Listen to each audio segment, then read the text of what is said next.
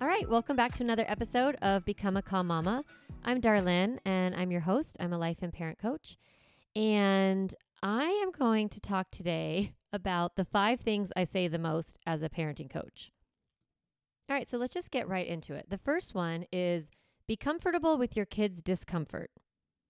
So, what I mean by that is really being able to be okay when your child is upset about something. So, imagine this situation where your daughter like forgets to bring a jacket to the park and she's feeling cold and she's complaining and she's whining about being cold and she maybe even blames you for not bringing one. Now, you can feel sad for her because she's uncomfortable and you might feel annoyed because she's whining or maybe you feel a little bit guilty because you did forget the jacket. Right? So you're feeling uncomfortable with her discomfort. So you do things to make her stop being uncomfortable so that you can feel better, right? You either give her a coat or you yell at her or you run to the car and you find an old ratty towel which she refuses to put on and then you're even more annoyed, right? It's really hard to be around someone when they are uncomfortable, when they're sad, when they're upset. So it's hard to be around discomfort. But it's in those tough moments, especially for our kids, when they are feeling uncomfortable, when they are struggling, that they're actually doing the most learning and the most growing. So I know we all want to raise like responsible kids, right? We want them to learn how to cope and how to, you know, overcome obstacles. But in the messy middle of that, they're going to not know how to cope right? They're going to have a situation where they are sad or they're frustrated or they're overwhelmed or they're uncomfortable. And there's going to be some discomfort in the middle before they realize how to soothe themselves or how to problem solve. And that's what we want for our kids. We want them to be able to do that.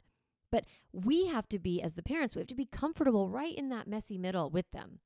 So if you want your kids to learn responsibility, let them miss an assignment right? Let them go to school and freak out and be like, oh my God, I didn't do my homework. I forgot it. Or something that came up in the club this past week. Uh, someone was like, oh, my son left his backpack in the locker room after, you know, a, a, a practice and it has computer in there. And of course, you know, he was upset by it.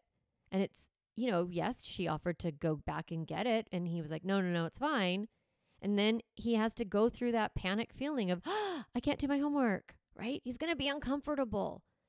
And the calmer we are while our child is uncomfortable, the easier it will be for them to overcome that discomfort.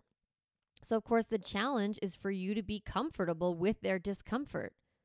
So, being okay with their discomfort, it means avoiding blaming them. Oh, well, you should have, you know, you shouldn't have done that. You should have, you know, figured it out. Why are you so irresponsible, right? Or shaming them. Geez, you're always such a problem. This comes up with you all the time. Or rescuing them. Okay, I'll go get it. And then actually, res- rescue typically leads to resentment. or saying, oh, I told you, I told you this was going to happen, right? When we say things like that, when we blame our kid or we shame them or we rescue them or we kind of um, criticize them, a lot of times it's a way to cope with our own discomfort in the moment. It's because we don't want to feel their sadness. We don't want to feel their frustration. We don't want to feel their feelings with them. We don't want to actually be compassionate because it's making us uncomfortable. So, a big piece of what I teach is about compassion and showing up with that compassionate, conscious, respectful, gentle parenting. And so, how are you able to do that? It is when you are comfortable with your child's discomfort. So that leads me to number two, which is something I say all the time, which is feelings drive behavior. So a lot of times we look at behavior and it's really easy. Like if a kid is hitting or kicking or talking back or avoiding chores, not going to bed, not putting on their shoes, not eating, right? We feel really frustrated by this behavior of course. I want to normalize your feelings. But what we tend to do is we look at these behaviors and we make them mean, oh my God, my kid is rude, my kid is lazy, my kid is disrespectful, they're mean, they're manipulative. And when you're looking at behavior from a lens of criticizing it, then that means you're not looking at it from the lens of compassion. Now, how do you get to that compassion? It's by understanding that underneath that behavior is an emotion. All behavior is driven by feelings. Feelings drive behavior. So, whatever your child is doing, they're behaving that way because of how they're feeling about what's going on. It's not because they are bad. And so, when I look at behavior, what I teach is that your child behaves because they're either communicating their feelings or they're coping with their feelings. You know how people will be like, "Oh my god, my kid is acting out so much lately." Um yeah, they're acting out. What are they acting out? They're acting out their emotion. They're acting out their feelings. So when your kid has big feelings about anything, it's going to show up in their behavior and they're going to act out their big feelings. And sometimes the way that they cope, the way that they communicate, it creates problems for other people. And that's why you need limits.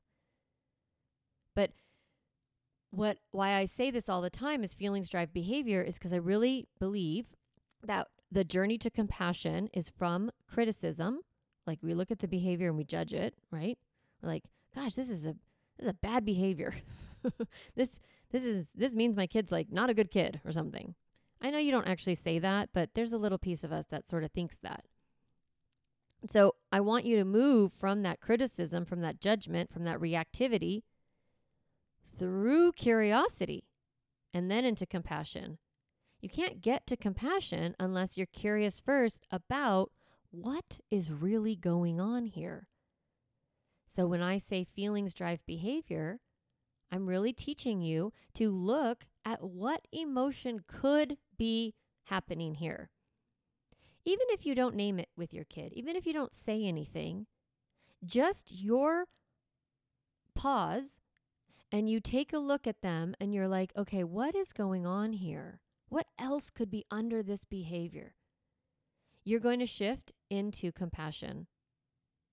It's kind of cool, actually. It's like a hack for becoming a compassionate parent.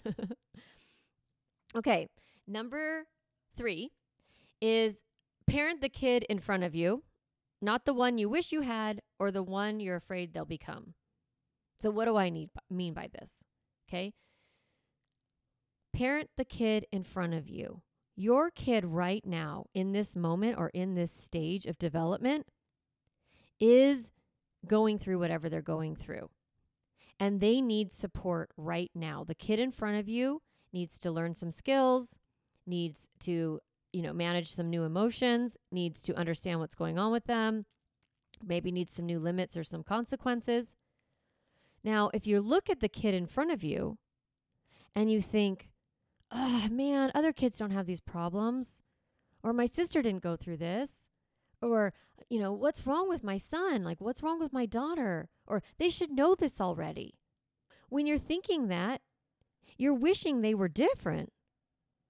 You're wishing that they acted differently. Like you have expectations, right? Where they you think they should be. And when those aren't met, it's easy to make those failures mean something about you as a mom or your child.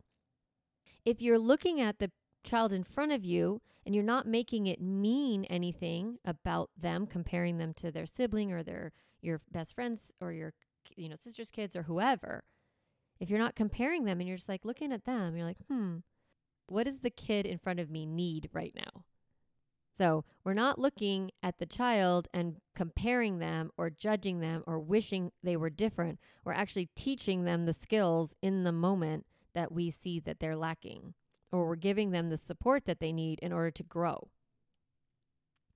If you make your kid's mistakes or their misbehavior, if you make it mean something about the future or about you or about them, it's going to be really hard for you to think compassionately and it's going to be really hard for you to be clear about what limits you need to be setting. So if your kid makes a mistake or they misbehave, that's really that's information and insight. If you can be a little more neutral about the kid in front of you and truly look at them with this compassionate lens of like, hmm, who is this person? What where have they come? Like, how, how much have they overcome? Like, that's awesome. But what else? What do they need to know right now? You can look at them and think, okay, what do they need to still learn? And if you, you're able to pause, you're able to set some new limits, offer guidance towards the skills and values.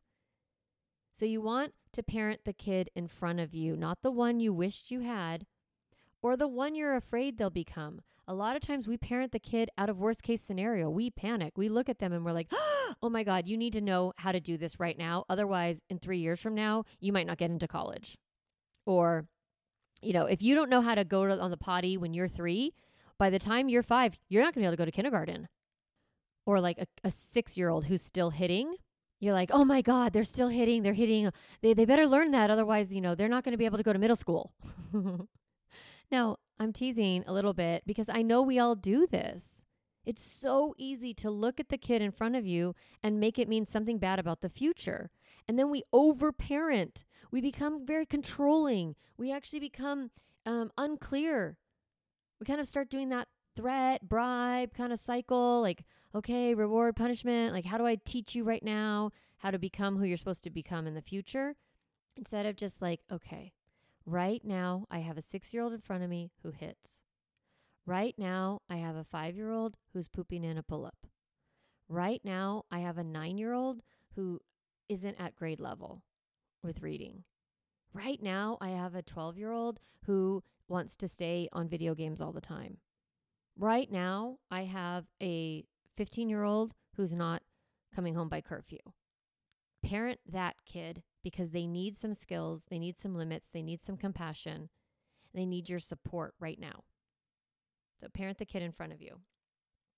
All right, I'm moving through these. Um, number four is one of my favorites. I hardly I say this often, but um, I don't say it enough. And this is that consistency is bullshit. Okay. What do I mean by that? Okay, so parents are always told you should be consistent. You need to be consistent. That's the thing that's really important. You need to be consistent.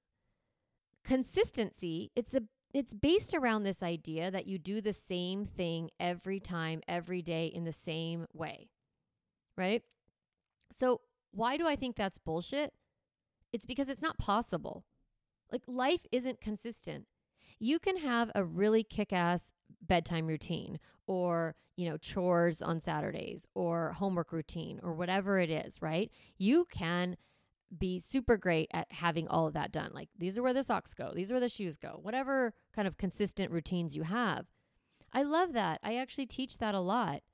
But when you have this pressure that it always has to go the same way, this is especially true when people have younger kids then there's always something, right? Like a birthday party goes late, or, you know, there's traffic and you can't get home for bath, or, you know, you said, Oh, I'm going to do like every night, we're going to do gratitude. And then, you know, three nights in a row, you're not at dinner with your at your table. So you can't do gratitude. It's like, oh, well, I'm not consistent.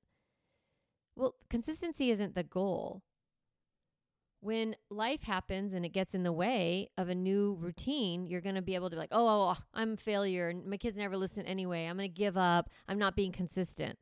So it's not your fault. It's like the flaw is in the advice that you're supposed to be consistent. I don't teach consistency. So I teach commitment.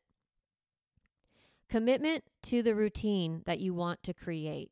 Commitment to the rule or limit that you're establishing in your family committing to the value that you want to have, like reading in the summer or making their bed or or you know reading all throughout the year um or making their bed or like lighting a candle at dinner or doing gratitude work or um you know getting your kids to like they're going to start doing their own laundry. So you don't have to be consistent you just need to be committed to that and keep at it. And when life gets in the way no problem you just reset, go back. So if you're not if you're not focused on consistency and you're focused on commitment, you are going to make whatever you happen, whatever bedtime routine you're establishing or chores or screen rules or no toys at the table. If it doesn't work out right away, you don't need to get so discouraged. You don't need to blame yourself. Instead, you just say, "Oh, I'm going to reset What was I what was I doing? Why did I want to do it? What was my goal here? Okay, I really wanted to, you know, get these kids to go to bed by eight o'clock. Um, we didn't do it the last three nights. No problem. Let's try again. I'm committed to this. I'm committed to doing this new routine or limit as often as possible. As, I mean, as often as necessary until it happens. So, is it going to happen consistently? No. It is bullshit. It is not possible because of life. And because you're a person, right? You get tired. Like, I don't care. Just use your screen time, right? I, that's okay. It's okay if you break your own rules. You don't need to beat yourself up about that. But I do want you to remember why you made that rule in the first place and go back and get recommitted to it. So, consistency is bullshit, commitment is key. Last one. I say this all the time. That is motherhood is a relationship, not a job. There's a couple things in this. If you're looking at your children as your work, you're going to want to see results like they're a product, like they are, you know, your life's work, right? So if you put that on them that they're supposed to do something to represent, you know, your work, then either A, you're going to be real disappointed if your kid is not, you know, showing up in whatever way you had in your head that they should. You're going to start to think like I'm a failure. I'm not a good mom. I'm not good at this. That's not the way to look at it because being a mom, it's not a job. Our kids are not our work, they're not our product. It's we're not responsible for some sort of specific outcome with our children. And we don't have a lot of quality control, okay? You have these humans, the kid in front of you right now is a person. And they have needs and they have skill gaps and they have areas to grow. And what they need from you is you. They need a relationship with you. They want to be seen by you. They want to feel known and understood. If you connect your value as a mom to their performance or their behavior or their outcomes, it's going to be really hard for you to be okay when your kid makes a mistake or fails. It's going to make it really hard for you to show up with compassion for your son or your daughter or, you know, your child when they are struggling because you're going to view that struggle as a failure on your part. The other thing about viewing motherhood as a job is it puts a lot of pressure on your kids. It can make them really sort of feel like they have to please you in order to be accepted by you. It can make them feel like that you you're judging them cuz you kind of are, right? And it can get in the way of your relationship with them. They might either kind of push away from that narrative of, you know, I'm my mom's job or you know, they might I don't, you know, they might not feel as connected to you and then the relationship suffers. It's like this is my work, right? But my clients are not my job, right? Being coaching you, it's that's never it's a relationship that we are in when I'm a coach and we're in a relationship together. And the products I put out like this podcast or the program you know my, my courses or my you know my workshops and classes and emails and things like that i have i want those to be very high quality. But as far as the actual coaching relationship we're in a relationship. And i'm here to guide and support you and to you know teach you and and help you get what you want out of your life with your kids. And if you can view your parenting that way like being a mom isn't a job, it's a relationship. It'll take a lot of pressure off you, for one.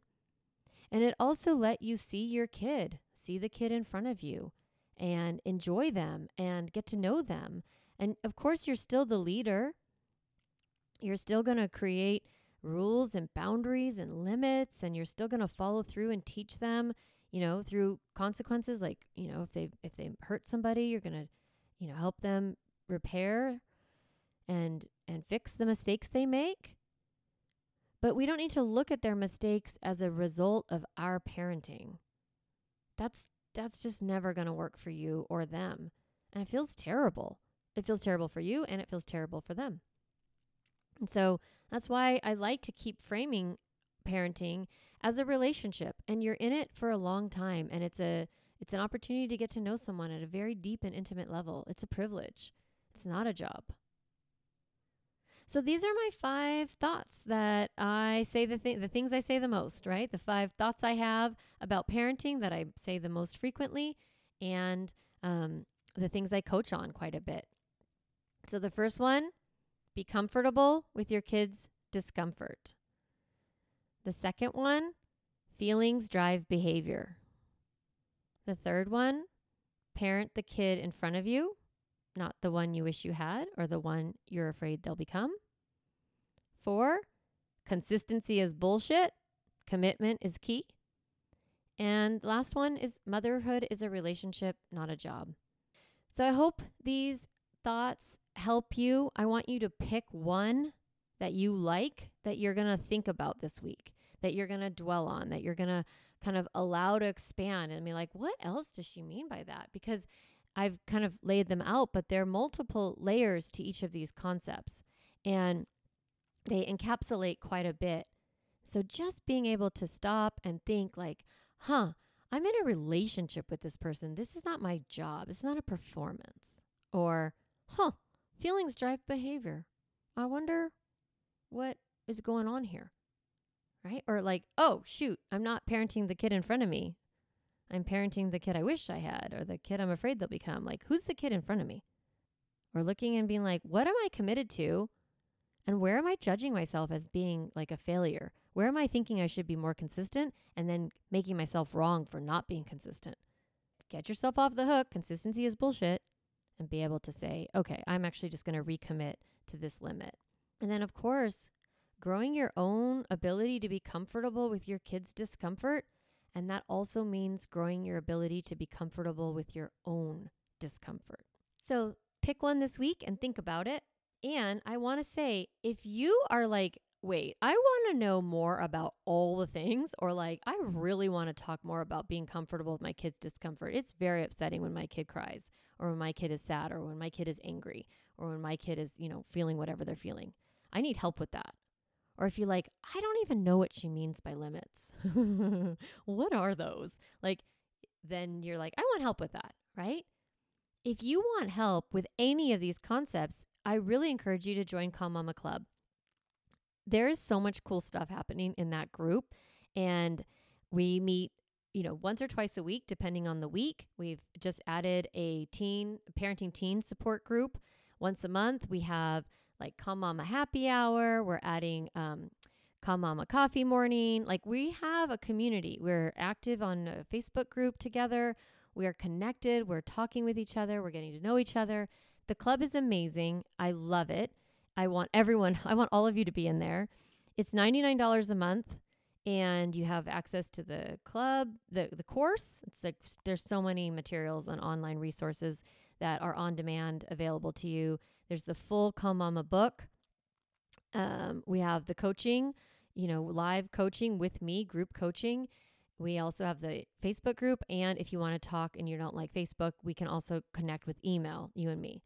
So there's lots of support in that group, and I encourage you to join. It's calmmamacoaching.com backslash club if you want to join.